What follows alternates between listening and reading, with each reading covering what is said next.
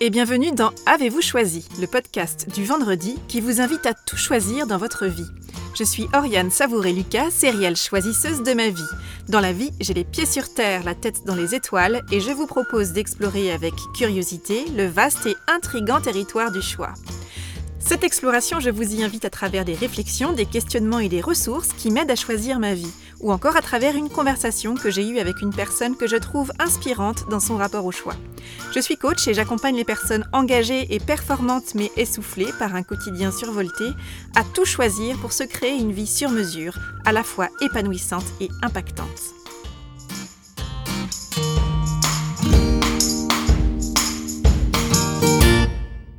Au moment où j'enregistre cet épisode, nous traversons toujours la crise sanitaire liée au coronavirus. Nous avons quitté la période de confinement et nous entamons la phase de déconfinement.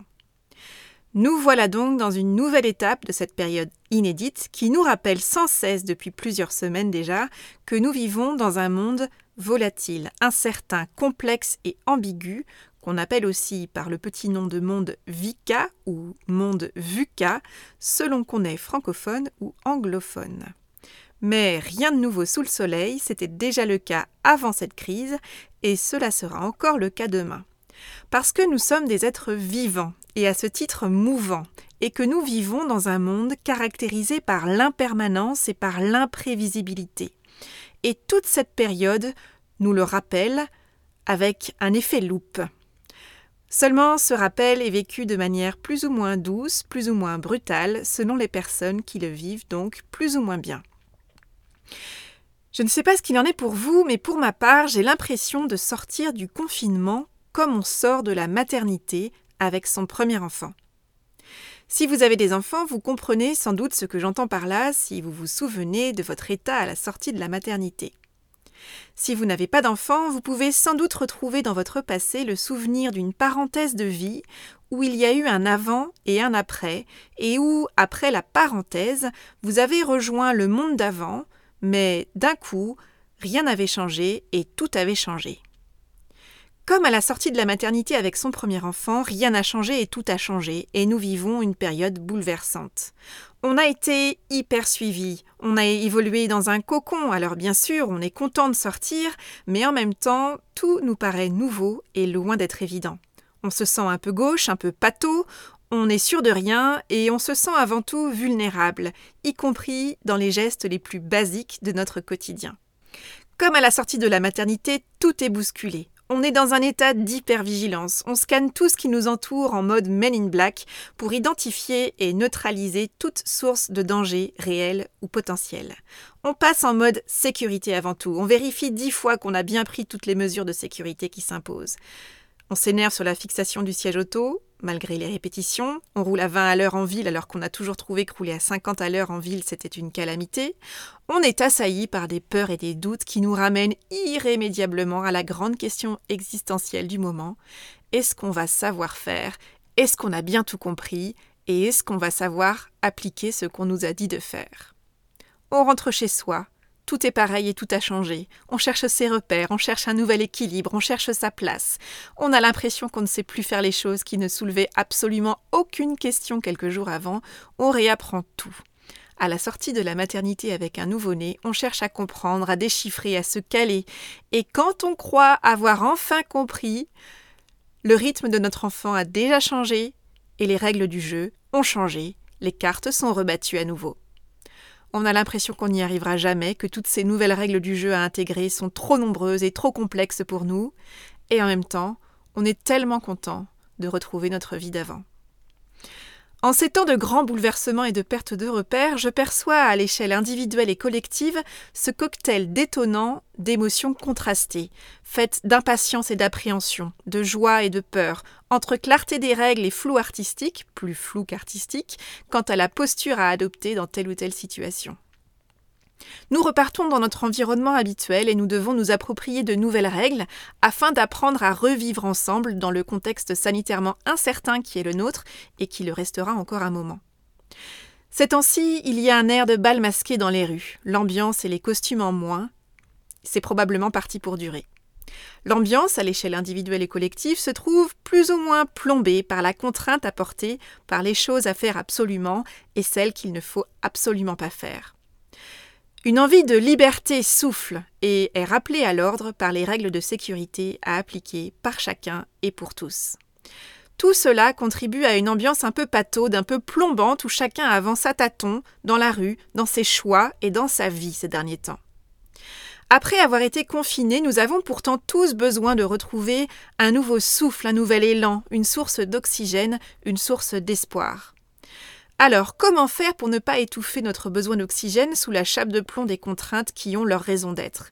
Comment respirer de nouveau, même avec un masque sur le visage? Comment pouvons-nous remettre un peu de légèreté, apporter un peu d'air dans notre nouveau quotidien alourdi par de nombreuses contraintes? Comment pouvons-nous remettre du choix dans la contrainte? Alors bien évidemment, nous n'avons pas choisi les circonstances contraignantes qui sont les nôtres aujourd'hui, tout comme nous les choisissons rarement dans toute situation de crise.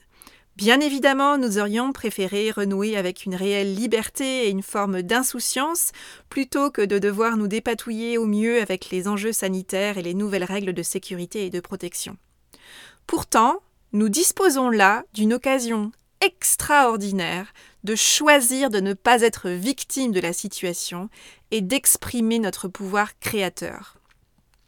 Nous pouvons choisir de nous poser une question pour poser une intention. Qu'est-ce que j'ai envie d'accomplir, de créer dans les circonstances qui sont les miennes aujourd'hui et en fonction des ressources dont je dispose aujourd'hui? Je constate qu'il est toujours bénéfique de s'approprier les règles du jeu, qui sont parfois évolutives, et de voir comment nous pouvons naviguer au mieux au sein de ce cadre avec lucidité, responsabilité et légèreté. Nous pouvons nous interroger. Où ai-je envie d'orienter et de mobiliser mes ressources dans la situation qui est la mienne aujourd'hui? Chaque nouvelle circonstance de notre vie y compris chaque crise que nous traversons, constitue le nouveau point de départ de notre vie. Alors, ne gaspillons pas nos précieuses ressources que sont notre temps et notre énergie à négocier avec la réalité qui devrait être autrement, qui serait tellement mieux si elle était comme ci ou comme ça, parce qu'alors on pourrait faire ci ou ça. La réalité est comme elle est. Nos circonstances de vie sont ce qu'elles sont et constituent notre nouveau point de départ. La véritable question est comment est-ce que je me positionne face à cette situation, face à ces circonstances? Quelle est la posture qui est à mon service, qui m'aide à avancer? Soyons attentifs à notre posture. Il ne s'agit pas de juger si elle est bonne ou mauvaise, mais plutôt à nous de l'observer et d'identifier si elle nous sert ou si à l'inverse elle nous dessert. Si elle nous sert, alors on continue comme ça. Si à l'inverse elle nous dessert, alors nous pouvons choisir de la modifier pour générer un état d'être qui nous soit bénéfique et qui nous aide à aller de l'avant. Parce que si nous n'avons pas le choix des circonstances de notre vie, nous avons toujours le choix de notre posture et de notre action.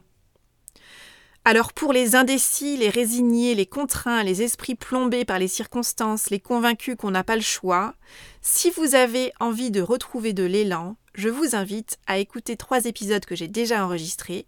Choisir, c'est s'engager, l'espace du choix, et choisir plutôt que subir.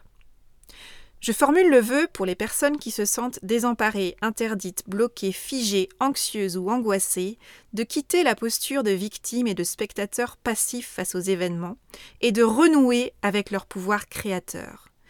Demandez-vous comment et sur quoi vous pouvez reprendre la main aujourd'hui pour reprendre espoir et pour avancer avec espoir vers la suite de vos aventures, quelles que soient les circonstances. Parce que je suis convaincue que nous vivons une période qui nous offre un beau cadeau, celui de pouvoir aborder les circonstances de nos vies et les événements, y compris ceux qu'on ne choisit pas, avec conscience, avec lucidité et avec responsabilité. Entre l'impression de ne pas avoir le choix et la peur de faire le mauvais choix, de nombreuses personnes peuvent ressentir un réel malaise. Un choix n'est jamais mauvais ou bon par essence. La meilleure façon de choisir reste de choisir justement. puis de s'engager entièrement dans notre choix, de nous appliquer à transformer notre choix en bon choix, en choix juste pour nous, en y travaillant de notre mieux. Cette période inédite nous offre une opportunité extraordinaire, celle de sortir consciemment du mode de la réaction épidermique face aux circonstances et d'expérimenter le mode création. Si nous n'avons pas le choix des circonstances, nous pouvons reprendre la main sur un autre périmètre qui, lui, ne dépend que de nous. Nous avons toujours le pouvoir de choisir nos pensées, nos paroles et nos actions. Pour les choisir, nous pouvons commencer par les observer et par sortir de l'habitude, de l'évidence de nos pensées, de nos paroles et de nos actions. Soyons attentifs à nos pensées, nos paroles, nos actions qui nous desservent, qui nous coupent l'herbe sous le pied, pour voir comment nous pouvons créer, comment nous pouvons inventer de nouvelles manières de penser, de parler et d'agir à notre service. Par exemple, si les je n'ai pas le choix que nous pensons et que nous répétons à haute voix souvent nous plombe et nous coupe l'herbe sous le pied, il peut être intéressant d'en prendre conscience et de veiller à modifier cette pensée ou cette parole en une affirmation qui nous sert et qui nous redonne du souffle et de l'élan. Par exemple, dans ces circonstances, je choisis de faire de mon mieux. Pour remettre du choix dans une période contrainte et contraignante, je peux choisir de me questionner ainsi. Comment puis-je contribuer à ramener de l'oxygène, de l'espoir et de la joie dans cette période à mon échelle? Comment puis-je inventer une manière de toucher le cœur des personnes qui m'entourent alors que nous sommes tous devenus des intouchables et que nous le resterons probablement pour un moment encore? Nous avons le pouvoir de choisir des mots qui nous portent plutôt que des mots qui nous plombent. Nous pouvons choisir avec soin des mots qui portent, qui portent l'espoir, qui pansent les plaies et qui apaisent les doutes, qui permettent d'avancer avec espoir plutôt que d'utiliser des mots qui ne parlent que de danger, de sécurité et d'enfermement. Il est intéressant de sortir de l'évidence des mots entendus et répétés.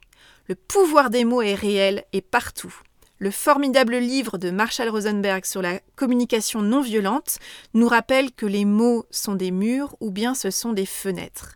Dès lors, comment puis-je veiller à choisir des mots qui ouvrent des fenêtres plutôt que des mots qui dressent des murailles et des barricades? Choisissons plutôt de parler de gestes de coprotection plutôt que de gestes barrières, ou encore de distanciation physique plutôt que de distanciation sociale. Nous pouvons choisir de sourire, même derrière un masque, parce que c'est bien connu, le sourire se voit derrière un masque, tout autant qu'un sourire s'entend au téléphone. Choisissons la personne que nous voulons être en ces circonstances non choisies et comment nous pouvons l'incarner concrètement à travers nos pensées, nos paroles, nos actions, nos attitudes, en conscience et avec responsabilité.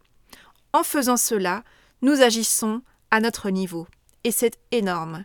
Il est temps de nous approprier notre pouvoir créateur et de reprendre nos propres rênes. Alors, comment choisissez-vous de remettre de la liberté, de la lucidité et de la responsabilité dans notre nouveau cadre? Je vous souhaite un déconfinement responsable, lucide, créatif et joyeux. Voilà, c'est tout pour aujourd'hui. Vous retrouverez cet épisode sur le site oriansavoureluca.com. Si vous aimez ce que je vous propose et que vous voulez faire partie de cette aventure audio, abonnez-vous à la newsletter de Avez-vous choisi afin d'être alerté dès la publication d'un nouvel épisode. Si vous souhaitez soutenir ce projet de façon bienveillante et efficace, je vous invite à faire connaître Avez-vous choisi à celles et ceux qui vous sont chers et que l'idée de tout choisir dans leur vie pourrait réjouir.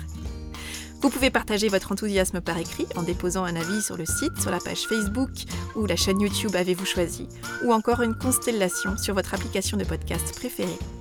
Je vous souhaite une bonne semaine et je vous donne rendez-vous vendredi prochain pour un nouvel épisode.